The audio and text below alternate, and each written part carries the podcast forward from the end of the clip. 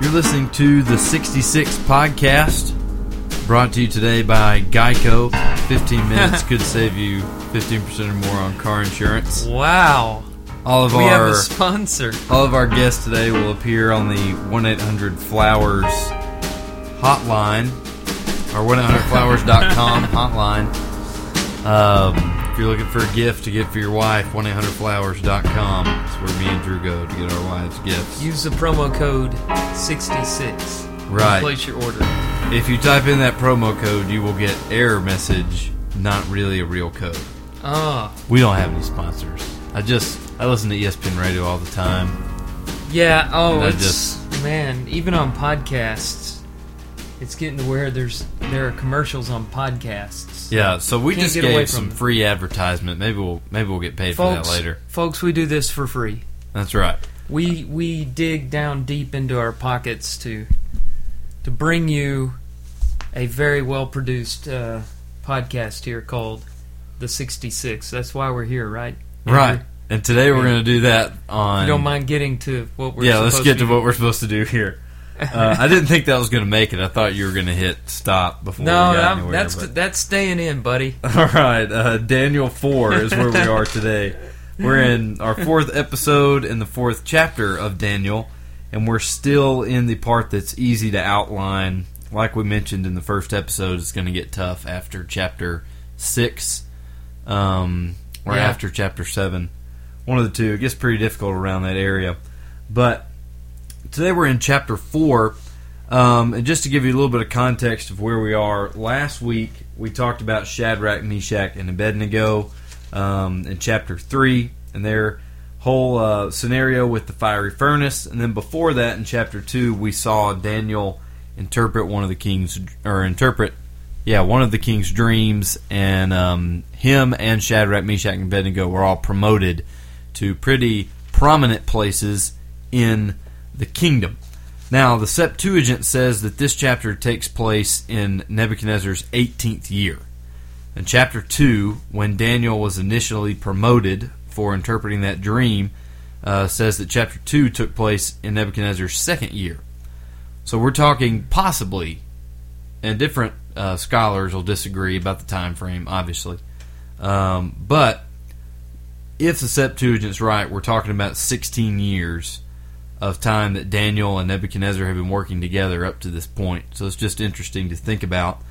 Um, Drew, you might disagree with this, but I think a key verse for this chapter is in verse 37. Uh, this is the very last verse of the chapter, and here's what it says Now I, Nebuchadnezzar, praise and extol and honor the King of heaven, for all his works are right and his ways are just, and those who walk in pride he is able to humble. And I think that Um, serves as a decent Yeah, I do too. I think that's a good pick. uh, there's a lot of. It's a really unusual chapter. As a matter of fact, uh, Drew, the commentary I took off your shelf to study for this calls this the most unusual chapter in all of Scripture. It might be. It might be. I know a lot of the listeners out there are saying, no, no, it's got to be in Revelation. But the thing is, what makes this stranger than the book of Revelation is Revelation comes out from the beginning and says, we're going to be talking in symbols. Mm-hmm. So, yeah. But in this chapter, there's a weird symbol in the dream sequence. And then there is a, a story, a historical story that has something weird in it. So Yeah. that that's since it's historical instead of symbolic or apocalyptic, I think that does make it stranger than the book of Revelation. Yeah, I would say so, especially considering what happens in the chapter. Uh, but Drew, you've got our outline for the chapter. So what? Yeah, this one this one outlines really well. Before I get to the outline, I want to uh, highlight that key theme for the book of Daniel. Let's not forget what it is: sovereignty, which has to do with supreme authority. And uh, you see this key concept in this chapter more than any other chapter in Daniel.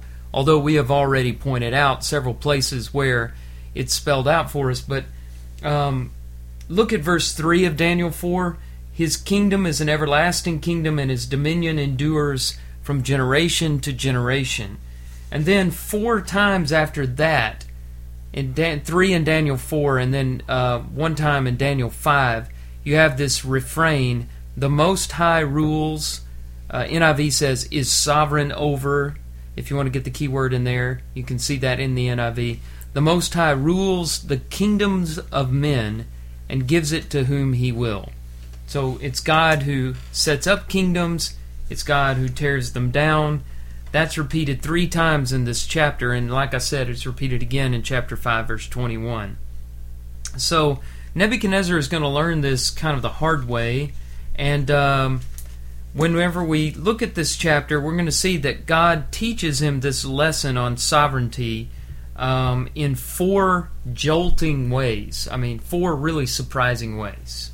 And so this is how the outline goes. We're going to look at those four different ways that God teaches Nebuchadnezzar this lesson and causes him to be humble and in his great pride. And the first way he teaches that is through visions. So, as Andrew already noted, I think that uh, Nebuchadnezzar had another dream which made him afraid, verse 5. And uh, you know, this man is obsessed with dreams. He has this group of magicians, enchanters, Chaldeans, and astrologers that are employed to interpret them for him. And uh, so he has a dream, and this sounds a lot like Daniel too, where he had a dream and he was Yeah. disturbed by it, troubled by it, and he calls his staff together, and they can't interpret the dream. So then, what do they do? They go find Daniel, Daniel. who never Yeah. shows up with these guys, but he's always somewhere else. And they know that he's the only one who can really do these things, so they go and get Daniel. Um, just a little footnote so people reading from their Bibles don't get confused. Uh, the king had given Daniel the name Belteshazzar, not to be confused right with off the tongue. yeah, not to be confused with Belshazzar, who we're going to study next week. Right. This is Belteshazzar, and I believe several times in this chapter Nebuchadnezzar refers to Daniel by that name. We're we're just going Right. to keep calling him Daniel. And he even tells you, he gives you a little info about that name, right? He says his name that I gave to him after my God, Belteshazzar. Doesn't right? he say that? Yeah, and it's after his God, and it's all a part of the conquest. The Babylonians, uh, they conquered you first militarily, and then they conquered you with violence, and then they conquered you psychologically by giving you a new name, and your name is your identity. Daniel was a name that identified him with the Jews. Belteshazzar was a name that identified him with Babylonian culture and religion. Right. So I would think that Daniel probably did not like being called Belteshazzar. Probably not. When Nebuchadnezzar said it, he held his tongue. I don't. It's speculation, but anyway, Mm-hmm. here's here's a summary of the dream from Daniel four verse thirteen. Uh, Nebuchadnezzar said, "I saw in the visions of my head as I lay in bed, and behold, a watcher, a holy one, came down from heaven. He proclaimed aloud and said thus: Chop down the tree and lop off its branches, strip off its leaves, and scatter its fruit. Let the beasts flee from under it, and the birds from its branches. But leave the stump of its roots in the earth, bound with a band of iron and bronze, amid the tender grass of the field. Let him be wet with the dew of heaven. Let his portion be with the beasts in the grass of the earth. Let his mind be changed from a man's, and let a beast's mind be given to him, and let seven periods of time pass over him. So uh, you have this really strange dream, and that's the first way that God Yeah. communicated with him to try to shake him out of his immense pride. Can I throw something in here yeah, real quick? please, come on. Uh, just in case, I mean, you probably don't need this, but it mentions that a watcher, a holy one, came down from heaven. Then in verse 17 says this sentence is by decree of the watchers. Um, watcher is really it's a late Hebrew, or it's really an Aramaic word um, from about halfway through chapter 2 all the way through part of chapter 7. We're in Aramaic. Um, so this is just an Aramaic word that really means angel. So when you see watcher, it's not like any kind of special rank order of angel. It's probably just a generic term for angel. Yeah, and um, like you said in Aramaic, the the translation might even reflect that in Watcher. Mhm. If it had been written in Hebrew, we'd probably have angel right in front of us. Right. Yeah. Yeah, I, I didn't think about that, but that's a pretty good point to make. Okay, so first of all, the visions. Now, secondly, God communicates with Nebuchadnezzar through prophets. And we've already seen examples of false prophets in this ch- in this chapter. Uh, Nebuchadnezzar calls these magicians, enchanters, Chaldeans, and astrologers in, and of course, they cannot make known the interpretation. So, when Daniel's called in, we get the look of a true prophet of God. Uh, he's considered true according to the law of Moses in Deuteronomy 18, where, you know, if what he says comes true, comes to pass, he's a Yeah. true prophet. Daniel's already proven, uh, he's already proven that and been tested. Mm-hmm. Um, but in addition to that, I think you can see that Daniel is a true prophet in the way that he conducts himself. Look at verses 18 and 19. Uh, this dream I, King Nebuchadnezzar, saw, and you, O Belteshazzar, this is Daniel, tell me the interpretation, because all the wise men of my kingdom are not able to make known to me the interpretation, but you are able, for the spirit of the holy gods is in you. Notice Nebuchadnezzar's language is not the language of a true believer in the mm-hmm. true God. Verse 19 says that Daniel, whose name was Belteshazzar, was dismayed for a while, and his thoughts alarmed him. The king answered and said, Belteshazzar, let not the dream or the interpretation alarm you. And Belteshazzar answered and said, My lord, may the dream be for those who hate you, and its interpretation for your enemies.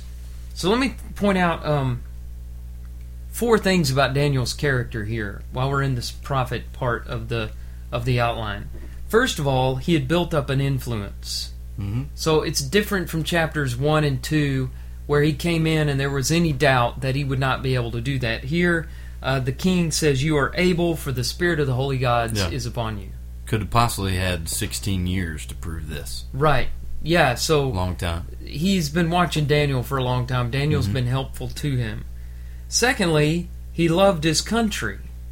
Now, he wasn't in his home country, he's in Babylon, but he harbored no ill will towards the country that he was, you know, obviously seeking to reform and Yeah. trying to instill faith into the people. He wasn't doing it in a hateful way, but he was doing it in a way that was helpful. And, uh, you know, I think it's just amazing that when he heard this dream, which he knew right off spelled disaster for Nebuchadnezzar, he didn't jump up and down and cheer, or he didn't relish the moment with uh, calling down woes from heaven. Instead, he Yeah. says, it says he was dismayed and his thoughts alarmed him. Now, Yeah. that's not outwardly, that's inwardly, meaning he really did feel troubled alongside of Nebuchadnezzar. Well, I mean, It makes perfect sense. I mean, if he's if he really has been an advisor to the king for 16 years, built a pretty good re- relationship with Nebuchadnezzar, Nebuchadnezzar's open to the God of heaven. Obviously, I mean, he's open to a lot more gods as well, but believing yeah. in God a little bit's better than none, I guess. Um, uh, for Um, for yeah. Daniel's purposes, anyway.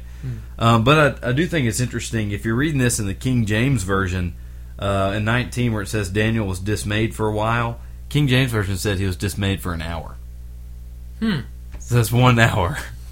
That's But interesting. it's it's not necessarily one hour. So anybody Hmm. out there that's reading this with their Bible open and using a King James version, it's not necessarily an hour. Uh, it's just any kind of period of Yeah. time. an Indefinite hour, period of time. Yeah, an hour seems a little long for maybe the context. Mm-hmm. Because if Well, you just I don't stand there for an hour in front of the king, Well, to be honest with you, I kind of, in my mind's eye, see him going away to his room or whatever and praying about this. It doesn't say that he did that, but I've always thought longer than an hour, maybe overnight. But I think it does read, like you're saying, does read like he stays right there in front of the king. So- yeah, but you're right too. I mean that there's definitely some room for because the king says to him, basically, don't don't be alarmed. So Yeah, he can read it on his face. That's yeah, true. something happened. Here's the third thing about his character as a true prophet. He prayed for his rulers. The first reaction that he had was to pray. And you remember in our Nehemiah podcast, we, we talked about how Nehemiah's first reaction to his enemies was to pray. Right. Nehemiah's prayer was like, Lord, kill these people. I Yeah. mean, it was like, I'm done with these people. Yeah, Uh, not talking about his own people, but the but the people trying to attack him, the enemies of Israel. Daniel is so different from that, and I'm not saying one was wrong, one was right. They were in two different situations. But Daniel says, "My Lord, may the dream be for those who hate you, and its interpretation for your enemies." So it's really, you know, Nebuchadnezzar is keeping this man captive. He took him away from his homeland. He destroyed his God's temple. Mm-hmm. And he's saying, I don't want this to be about you. I know I So- shouldn't, but I Are you going to say 16 years again? no. Okay. I'm having. I just have a positive view of Nebuchadnezzar Yeah. for some reason. No, I'm getting that too. Daniel Here. likes him, so I feel like I should like him. Yeah. You know, Daniel, or maybe Daniel just said that because he's worried the king might want to kill him after he gives him this Well, terrible news. We see in Daniel 6 that he's not worried about somebody killing him, yeah, that's true. you know? Shadrach, Shadrach, Meshach, and Abednego were not worried about this particular man. And how would you feel if a guy threw your best friends into a fiery furnace? I mean, I don't. I don't think. I think we need to remember that this is the guy who did that in the last chapter. So I think it's that point. Daniel has no need to be afraid or angry or mad because he knows who's in control here. Yeah, That's like you mentioned, the What again we should the all work theme of the book being God's sovereignty. yeah. Daniel's definitely in tune with that. I think that explains how he could pray for this country. I think it explained why he could pray for his king, his captor. Mhm. Um, he's not worried because he knows that Nebuchadnezzar's really not in charge. Yeah, Uh, what I love and the contrast between our society that is so narcissistic and self centered is that Daniel. I lost my train of thought here, but Daniel, um, he's not insecure. yeah, Man, insecurity is such a problem these days, and Mhm. I, I see it in myself. I'm not, you know, exempt from this, but Daniel really helps me put things in picture. He knew it wasn't all about him, yeah, and that helped him not feel pressured or feel anxious. But let me get to the fourth part of his character. He was loyal to his country. He prayed that the awful things that were in Nebuchadnezzar's dream would befall his enemies and not him. So here's the here's the interpretation. We took a lot of time on that, but I think that was good because there's a lot of you know maybe it was something for the third segment of the podcast, but it's good to look at Daniel's character. He's just got an exemplary character here. But here's getting back to the dream. The massive tree was Nebuchadnezzar and his glorious kingdom. surprise, surprise. Right. Seen that before with the Yeah. golden head on the statue. Mm-hmm. The watcher or the messenger, the angelic creature that um, Andrew was talking about, was a holy one coming down from heaven, verse 25. So that signifies that this vision contains a declaration from God. Uh, the cutting down of the tree, that represents Nebuchadnezzar's downfall. And there's strange things involved in that. Verse 23 Let him be wet with the dew of heaven, and let his portion be with the beasts of the field. And also in verse 23, we read that this would occur for seven periods of time. Which I don't know if that means maybe seven years, seven months, The seven days. again, Septuagint and Josephus both say it was seven years. Okay. But when you find out what's going to happen, that seems like a long time. Yeah. I mean, there's. At the end of the day, I don't guess there's any 100% guarantee that it was seven years. But to me, I think the Septuagint saying it was seven years is pretty. I mean, I think that's pretty good evidence. But, you know, it could Well, and you know, we might say this for our listeners: the Septuagint that we keep talking about is a very important translation of the Old Testament or the Hebrew Right. Scriptures. So it's a translation. All translations are human, Mhm. but there many of them are very good at, at translating what God's word is. And the Septuagint was used by Jesus and the disciples, so obviously it was a Yeah. good translation. Um, So the people translating may have done a little interpreting there to call this seven years. Yeah. Um, literally, it's seven periods of time. Um, back to the interpretation, the stump would be left, which is introduces the possibility of restoration uh, from the time that the king acknowledged that heaven rules. Okay, so that's the prophet. So, four ways the Lord is going to correct Nebuchadnezzar's pride. The first way is a vision. The second way is a prophet. The mm-hmm. third is declarations. There are two declarations made by Daniel based on this dream. The first declaration is in verses 17, it's repeated in verse 25 that the the declaration was that the things that are in this dream were set in place that the living may know that the Most High rules the kingdom of men and gives it to whom he will. So, um, you know, that statement on sovereignty that we read at the Yeah. beginning of the podcast. The second declaration was, oh, verse 27 Therefore, O king, let my counsel be acceptable to you. Break off your sins by practicing righteousness, and your iniquities by showing mercy to the oppressed, that there may be, perhaps, a lengthening of your prosperity. So you find this in every story of the Bible, buried away somewhere in there. The Lord is saying, change, repent, and life is going to get better for you. Stay where you are, and more woes w- will follow. Yeah. Um, the final way that the Lord gets through to him, and he probably, I, I think he takes about a year to get to this, but the final way mm-hmm. that he does it is affliction. Look at verses 28 through 30. A whole year passed, nothing happens. Nebuchadnezzar is as prideful as ever. He's mm-hmm. probably like the scoffers in 2 Peter 3 who say, Yeah. you know, when's the, when's the Lord coming back? It's been, mm-hmm. you know, years and nothing has happened. And Yeah. so Nebuchadnezzar is one of these guys that maybe the first few nights he lost sleep over it, but a year has passed and he's forgotten about it. And um, suddenly, out of nowhere, he is afflicted by the condition that Daniel predicted. Look at verse 33. This is where the strange stuff is. Uh, he was driven from among men and ate grass like an ox, and his body was wet with the dew of heaven till his hair grew as long as eagle's feathers, and his nails were like bird's claws. How long are eagle's feathers? Um, you know, good six inches at least, right? Okay. So we're thinking like Tom Hanks Castaway. Uh, yeah, except long nails also. Hmm. So it had to be, you know, if you look at the link, long nails, that that's more than a month. It's so it could have been seven weeks. But then these conditions, how long can you behave this way and eat grass like an ox? and survive. Yeah. Seven years, and I just a spoiler alert: he's going to be restored back to his kingdom. So I don't know how a man can live like that That's for seven point. years and go back to his throne.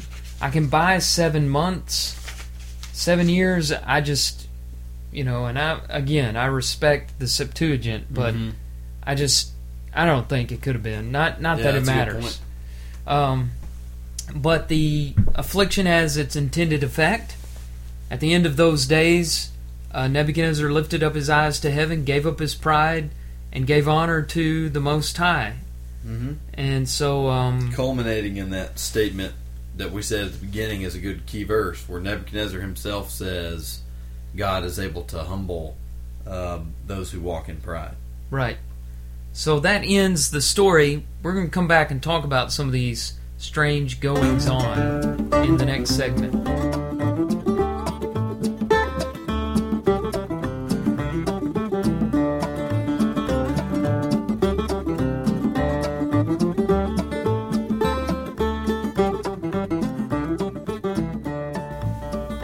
Okay, so we're going to dig a little bit deeper into a few of these things from Daniel 4. And Drew, I've just got a quick question for you. Um, I'm going to just throw this one at you blind. I probably should have asked you in the break. But there's one thing I think that's certainly I'm not questioning inspiration here, but one thing, one big thing I think is missing from this chapter that I was kind of expecting to see, and that's Nebuchadnezzar's initial reaction to hearing Daniel tell him this dream. Because I'm thinking, with all the hmm. power that Nebuchadnezzar has, anybody that tells him that his dream is about him dying, which is what it sounds like. I mean, it doesn't look like there's a restoration in the future. Yeah. You know, it, it, it, it's either death or something worse than that. So I'm, if I'm Daniel and I'm Right. listening to that dream, and the whole time, you know, he says, "I'm this great tree," but then an angel comes down and says, "Tear the tree down." Daniel's thinking, "Oh no, oh no." you know, and he's just Yeah. waiting on Nebuchadnezzar to get done. And at the end, uh, after he after Nebuchadnezzar tells him the dream, it says Daniel is dismayed for a while and his thoughts alarmed him. So I think there's two options here.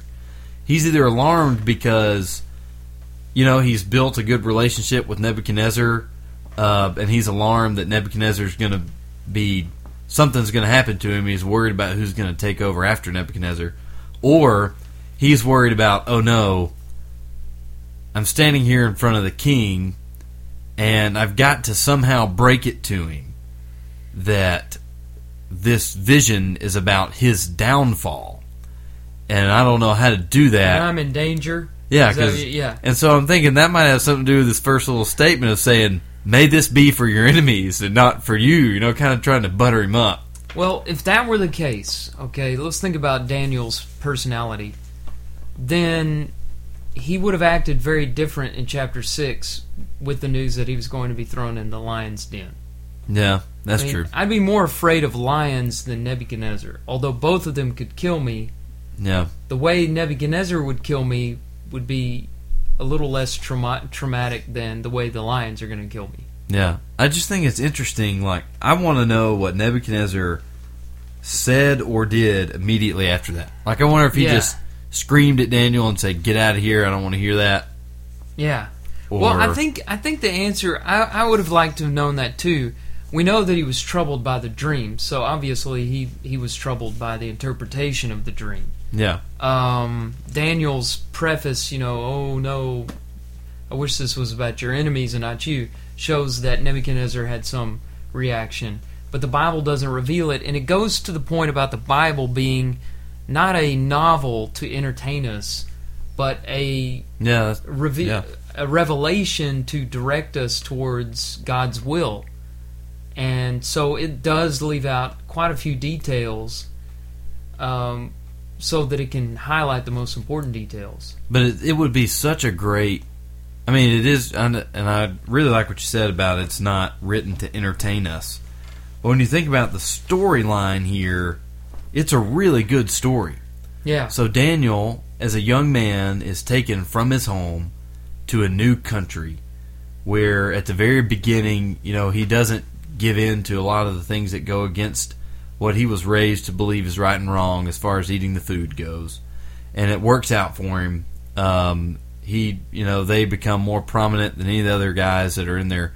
Uh, they're in Babylon, and then he interprets the dream, and then uh, they all, you know, Daniel and the other three, they really skyrocket from there. You know, being promoted to very uh, important positions, and then his friends almost get killed standing up for what they believe in.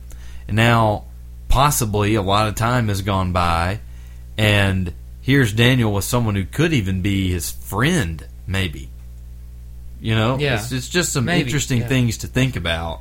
Could be his friend, The, or dy- the the the dynamics in the relationship are interesting to think about, but all we can do is speculate. yeah. Yeah. All we can do is speculate. Um, I was just wondering to see what your opinion was, maybe what you thought. Yeah, I think it. I I think the answer to the question is the focus of the Bible and where it is. It's not on entertaining us. It's meant. I mean, if it was about entertaining us, then we wouldn't have the book of Leviticus. Yeah, You know, so that's very it's true. it's it's there to to tell us the scheme of redemption and to lead us to Jesus Christ. This is our first ad for our next podcast on Leviticus. hmm. We should Right. It's one of the sixty-six. I don't Yeah, know if I'm ready to do it next. It's going to uh, be a tough several yeah. weeks for us. Yeah. Um, now here here's something else I wanted to talk about. So Nebuchadnezzar was pri- proud. That was his problem. Why was he proud? Well, there there are a number of reasons why he was so cocky. Um, he's one of the longest reigning monarchs of Mesopotamia, modern day Iraq. He ruled Babylon from 605 to 562 BC, over 40 years. Now, compare that to other kings in Israel or outside of Israel, especially kings that lived during transitional periods, not like Solomon. Okay, so Solomon, he inherited a kingdom that his father had built, Mm-hmm. and there was prosperity and peace throughout his entire reign. I didn't look it up, but I think he reigned for several years. That's different from saying this is a man who's expanding his kingdom, constantly putting his life in danger, and he does that for 40 years. He's mentioned this might surprise you, Andrew. He's he's mentioned how let me let me see what you think. How Oh, how many times do you think the name Nebuchadnezzar is used in the Old Testament? Uh, thirty-five. 90. No. 90. That That that is a lot. I mean, that's more than Yeah, some prophets are mentioned. Um, he was a fierce military commander. He gained control of virtually the entire ancient Near East. Um, he, of course, destroyed Jerusalem and led the Jews away into captivity. And then he began this building program in the city of Babylon. And uh, archaeologists have excavated Babylon and discovered amazing fortifications. The inner city was around 1,100 acres, and it was built up along both sides of the Euphrates River. Um, the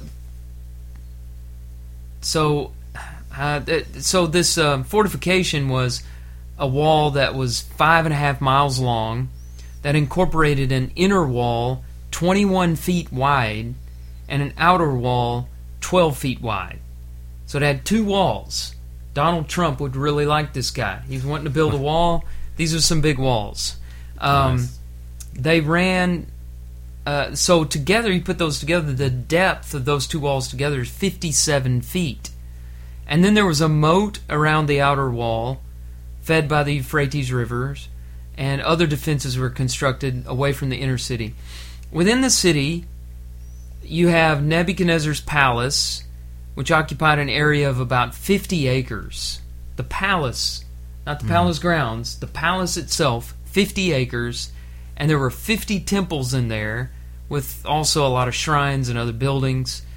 And legend has it that Nebuchadnezzar designed the famous Hanging Gardens of Babylon for his wife Amytis, uh, which reminded her of her homeland in the mountains. And uh, you've heard of the seven wonders of the ancient world. Mhm. Well, the Hanging Gardens of Babylon was one of the seven wonders of the ancient world. Yeah. So you know the the chapter talk. We didn't dwell on it very much, but the chapter talks about him admiring his construction projects and all of that, and uh, so that's you know maybe gives you a little understanding of why he was so proud. And um, Yeah, he had a lot of stuff to be proud about. I Yeah. guess. He had accomplished a lot. But he had all of that because God was using him to do, to punish his people, Mhm. and according to the main theme of the book of Daniel, because God had set him in that position, and God proved that He could take him out of that position as well. Mhm.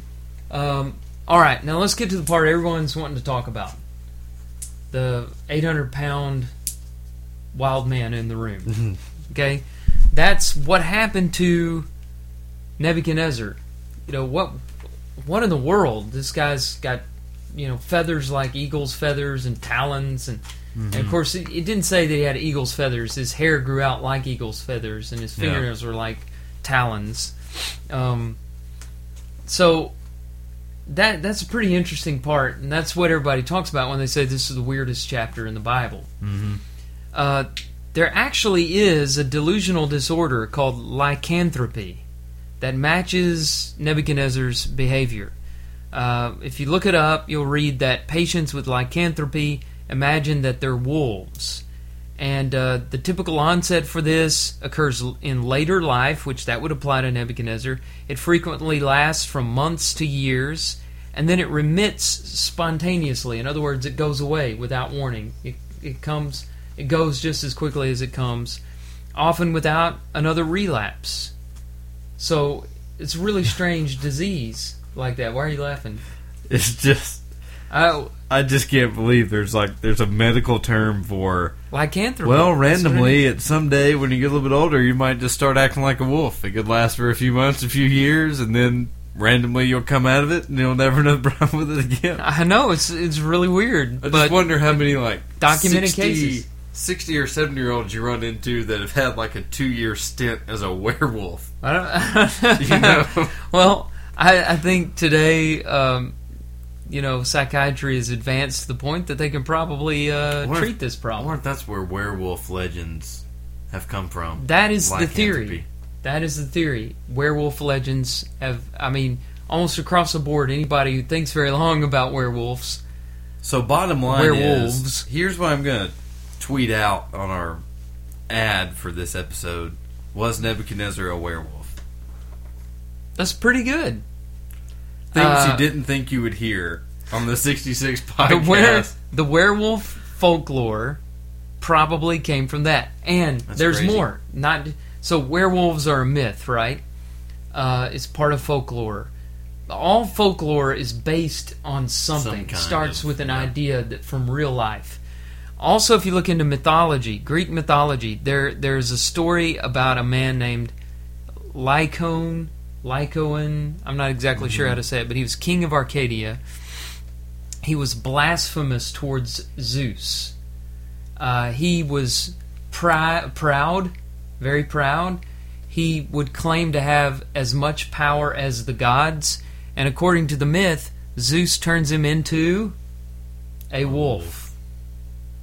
And then he snaps out of it again. Sounds so, a lot like what's interesting about the werewolf lore and this uh, story of the King of Arcadia is, in both cases, they they go crazy and they come back out of it Mhm. again. Um, let's see. I've got here's how Ovid, the the Greek poet, uh, tells the story uh, about like I have trouble with the name Lycoon of Arcadia. Um, uh, Zeus is speaking here, and he says, I gave signs that a god had arrived, and the people began to worship me. At first, Lycoon ridiculed the pious offerings. Soon he said, I'm going to find out by means of a guaranteed test whether this is a god or mortal. S- Talking about Zeus. The truth will not be in doubt. So he tried to kill Zeus. Hmm. That's a bad idea Yeah. you know. And so what happened next was that Lycoon fled in terror. When he had come to the deserted reaches of the countryside, he howled and tried in vain to speak. As a result of his own nature, his appearance took on a kind of madness, and he began to take pleasure in blood. His clothes became fur, his arms turned into legs. He became a wolf, but he kept vestiges of his former self. There was the same grayness and same fury about his face, the same eyes shone in his head. He had the same appearance of fierceness. So that's from Ovid, the Roman poet. His his dates are 43 BC to 17 AD. Just putting that out there so nobody thinks that Daniel got this from Ovid or some of the some of the Romans. This is before the Roman period. There's one. Th- does it always have to be a wolf with this particular disease? No, Because we do have Nebuchadnezzar ate grass like an ox, so he wasn't like a wolf. Like he didn't go around that's, eating. that's an herbivore. Yeah, he was not a carnivore. Well, there's a and and here's another example. So there's a movie that came out in the '90s, The Madness of King George. Ever heard of it? Never. Well, not until previously when you mentioned it right before we hit record. Yeah. Okay. So but yeah, in I've that heard of it. movie, he goes crazy. King George. This is the King George that reigned uh, the UK when during the American Revolution. And so, um, according to the movie, he goes crazy, and then all of a sudden, without warning, he comes back to his old self. Now, that's not actually what happened with King George. King George did have psychological issues. He did not get over them spontaneously, like the movie has, Mhm. from my understanding. But there again, you have at least the movie that has the similarities to this. Um, you know, and I've, I've got this song here, but I feel like I'm. You know, It's just it's it's, interesting there, that there are a lot of things in culture that reflect this. Either they came from Yeah. Daniel or they came from the actual delusional disorder of lycanthropy. It's just interesting that this actually, you know, this isn't probably isn't just a one-time thing that just happened to Nebuchadnezzar. It's never happened to anybody else again. It's an actual disease that, or I guess a mental disorder that people deal with. So it's just Yeah. interesting to see It's that. It's cataloged. Yeah, And, and it's a Greek word, uh, leukos, Yeah. Lucan means dog, hmm and anthropos is where anthropy comes from, which means Yeah. man. So it it means wolf man, Yeah. It's pretty. wolf in- man. it's pretty interesting.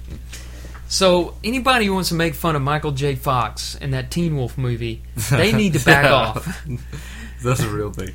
Yeah. So uh, that that that's about it for this segment, right? Yeah, I think. Think I we- mean, once we once you've said the word werewolf, what else can you say in a You can podcast howl. segment? I'm not, gonna howl. that. I'm not. Yeah, I might do it later, not on the air.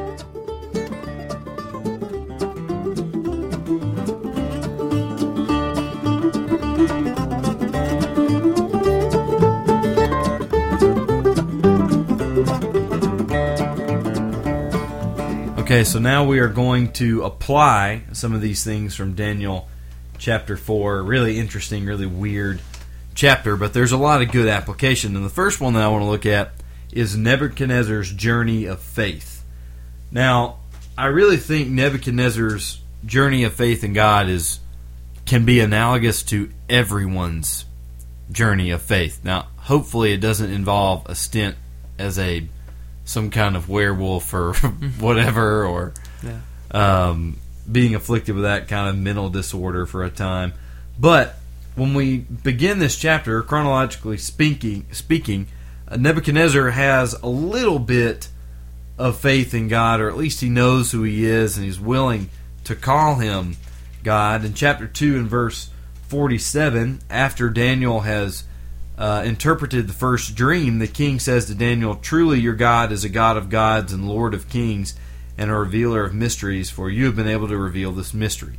So Nebuchadnezzar, this is really, I guess, the beginning of his interaction with God that we see in the book, um, and it seems to be a positive one.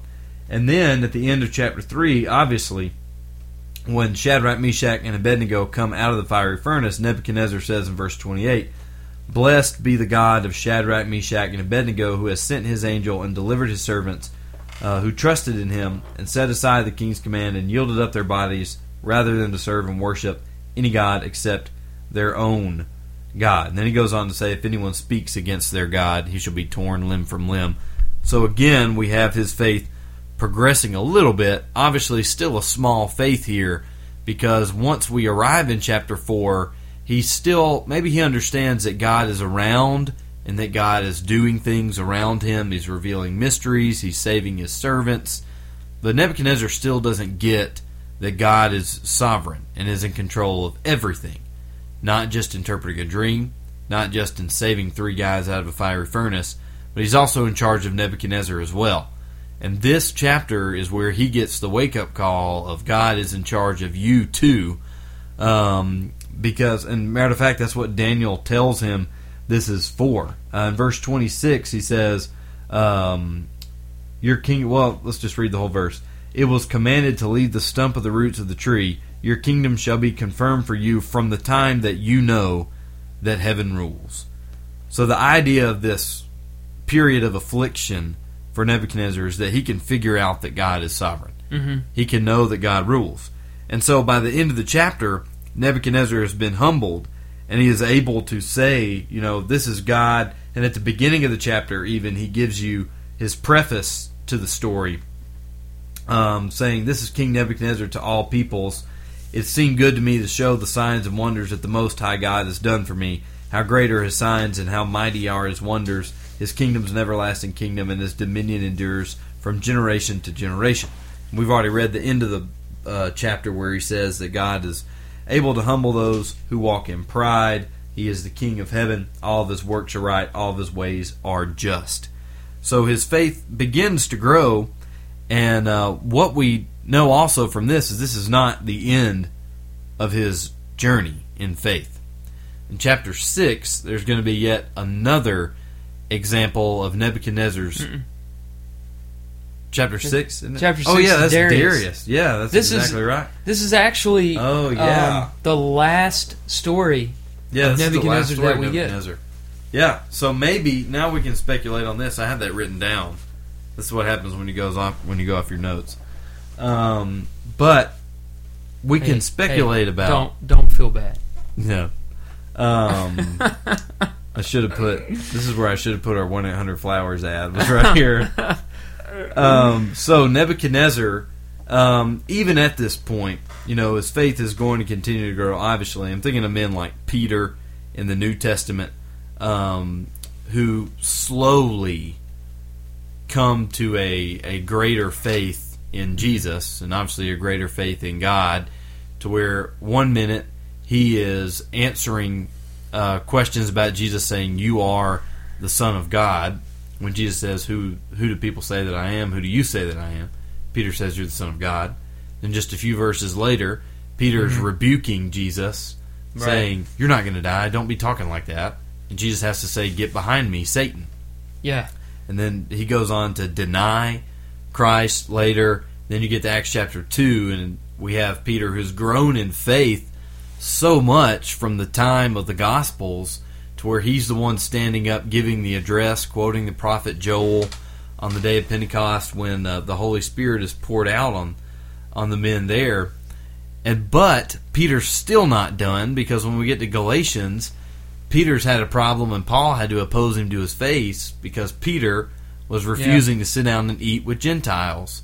Uh, so it's just interesting to me that Nebuchadnezzar's journey of faith here, uh, kind of getting to know who God is, having faith in God, but certainly not having it all figured out. Through experience and through time, he's made a little bit wiser, and he's able to see exactly what a real faith in God looks like. And uh, I just think it's But interesting. I wonder if he ever got- that. I I don't think that he ever got to the point of having a faith that saves.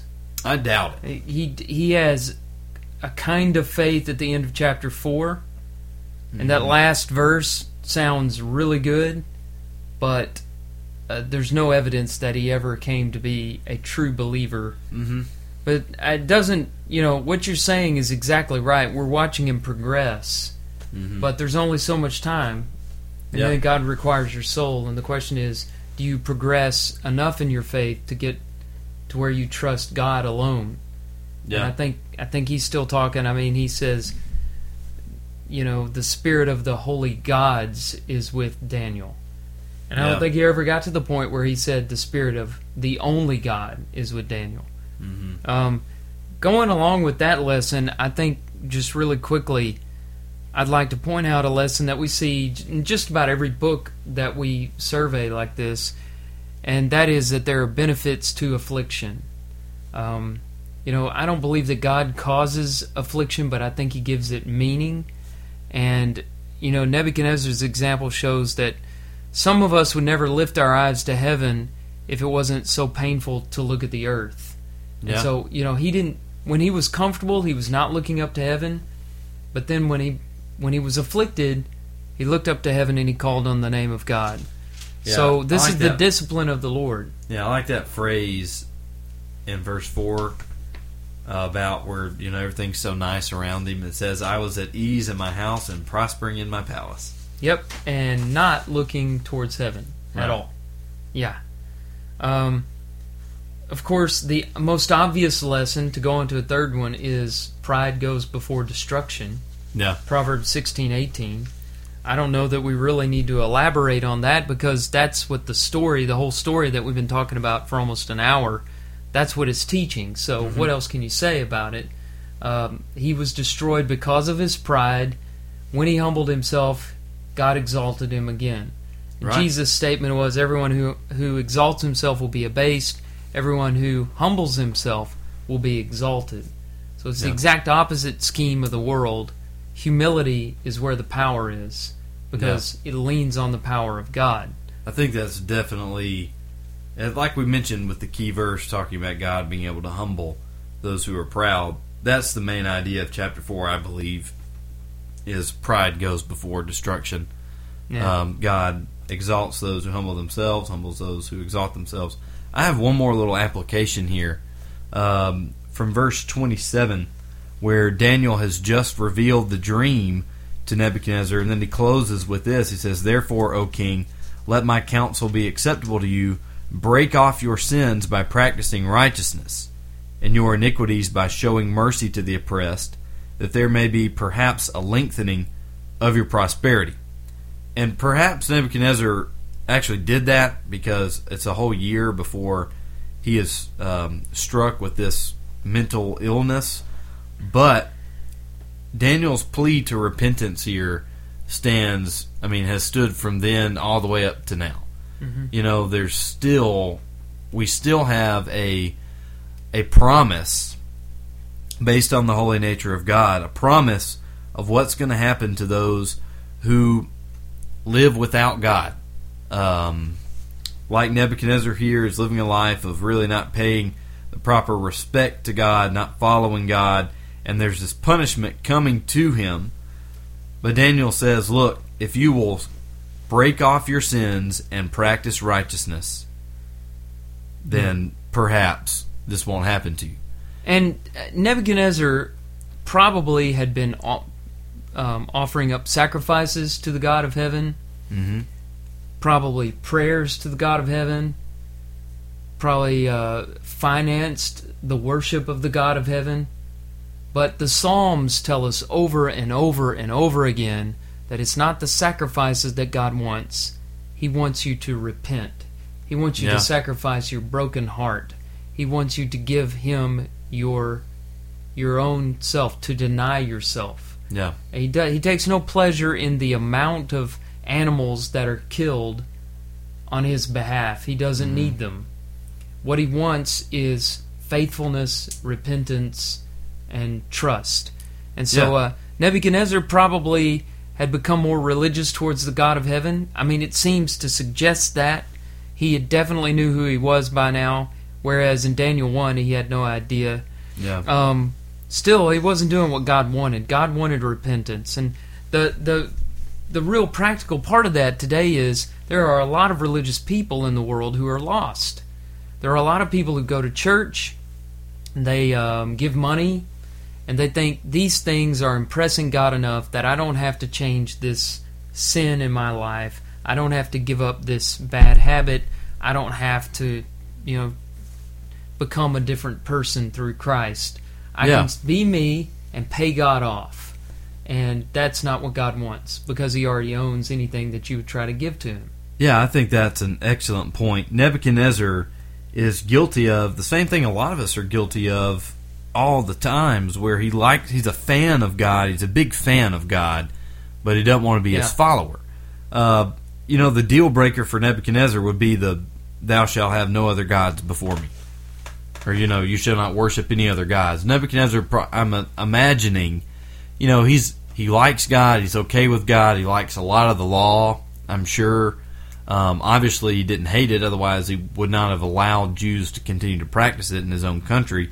But I'm sure for him, he's thinking, okay, I like all this stuff except for. And obviously, this is speculation, but except for this line here that I can't worship any other gods. How am I not supposed to worship? Or that you I can't be one of those gods. yeah, yeah, that's a good one. Uh, and worship myself as well uh, as one of those gods. But you know, I think a lot of us at times, I mean, maybe we're not guilty of wanting to worship other gods or elevate ourselves to the status of a god, but I think a lot of us can say, I like God, I like Christianity, I want to do some of it, but there are some parts of it that I'm just, you know, I don't agree with, that I'm not going to do. Yeah. You know, I don't agree with the fact that um, some of these things the New Testament says are wrong are actually wrong. I want to make them cultural. I'm not going to agree with some of the uh, just any of the teachings in the New Testament that you want to take. I'm not going to agree with the fact that um, I need to do those things because I just don't think it's relevant anymore. I don't want to have to do it. Um, and I really I like what you said about having religion and being okay with God, but not really willing to submit to Him 100%. Right. Yeah. Let me throw one last one in. Okay. Um, I know. I know we already said it in the read section, but I just want to repeat it at the end of this podcast because of, frankly, some disturbing trends that I'm seeing in America right now. Uh, this is an election year. We're doing this in 2016, and we're seeing a lot of uh, mob mentality, violence in protests. Um, what a stark contrast to Daniel's attitude, who came to the man who conquered him. And when he heard bad news, he sincerely felt dismayed over it. He was alarmed by it. And when he prayed, he asked that the dream would be for those who hated his master and not for him. Yeah. That it would be for his enemies and not for him. He was not a Babylonian. He was a Jew living in Babylonia. But he still prayed for the place where he happened to be. The place where he was exiled. He prayed for that place. Now, that, I know he was a Jew, but that is Christian conduct right there. That's the attitude. Love your enemies, pray for those who persecute you. That's what Jesus said in Matthew chapter 5 verse 44. And so I you know, I see this at the ballpark. Hmm. You know, when you go to little kids games, I see this in politics. Everything is a competition where somebody has to win and somebody has to lose. Now look, in baseball, I you know, I'm I'm one of these I I I like winners and losers. The participation trophy to me is meaningless. So don't take me Mm-hmm. saying that com- all competition is bad. I think everybody knows what I'm talking about here. We talked about insecurity. Daniel Mm-hmm. da- didn't have any of that because he knew God was going to take care of everything. Yeah. So he wasn't. If he were living today, he would not be obsessed over the election, thinking, "Oh, what are we going to do if fill in the blank gets into office?" Because he knew that God was in charge, and uh, we, we we need to settle down and think more about God than the president or any other national ruler. Uh, we betray our lack of faith many times by our anxieties over the men who run our countries because they're really not in charge. Right. And Daniel is about that, and there's more to come. It's every chapter just about is about how God's in charge, and there are going to be a couple of things later on in the symbolic part of Daniel where he impresses us again with this attitude, and then there there are some things that happen involving angels and things that I frankly I don't think I'll ever figure it out. But the overall message comes out: the sovereignty of God. Um, you know, we really appreciate you tuning in and listening to this episode of the 66. Uh, you know how most of you know how to get in touch with us, but just in case, check out our Facebook page, give us a like. How many followers we got right now? Three, four? I know you and I are following it. Sure.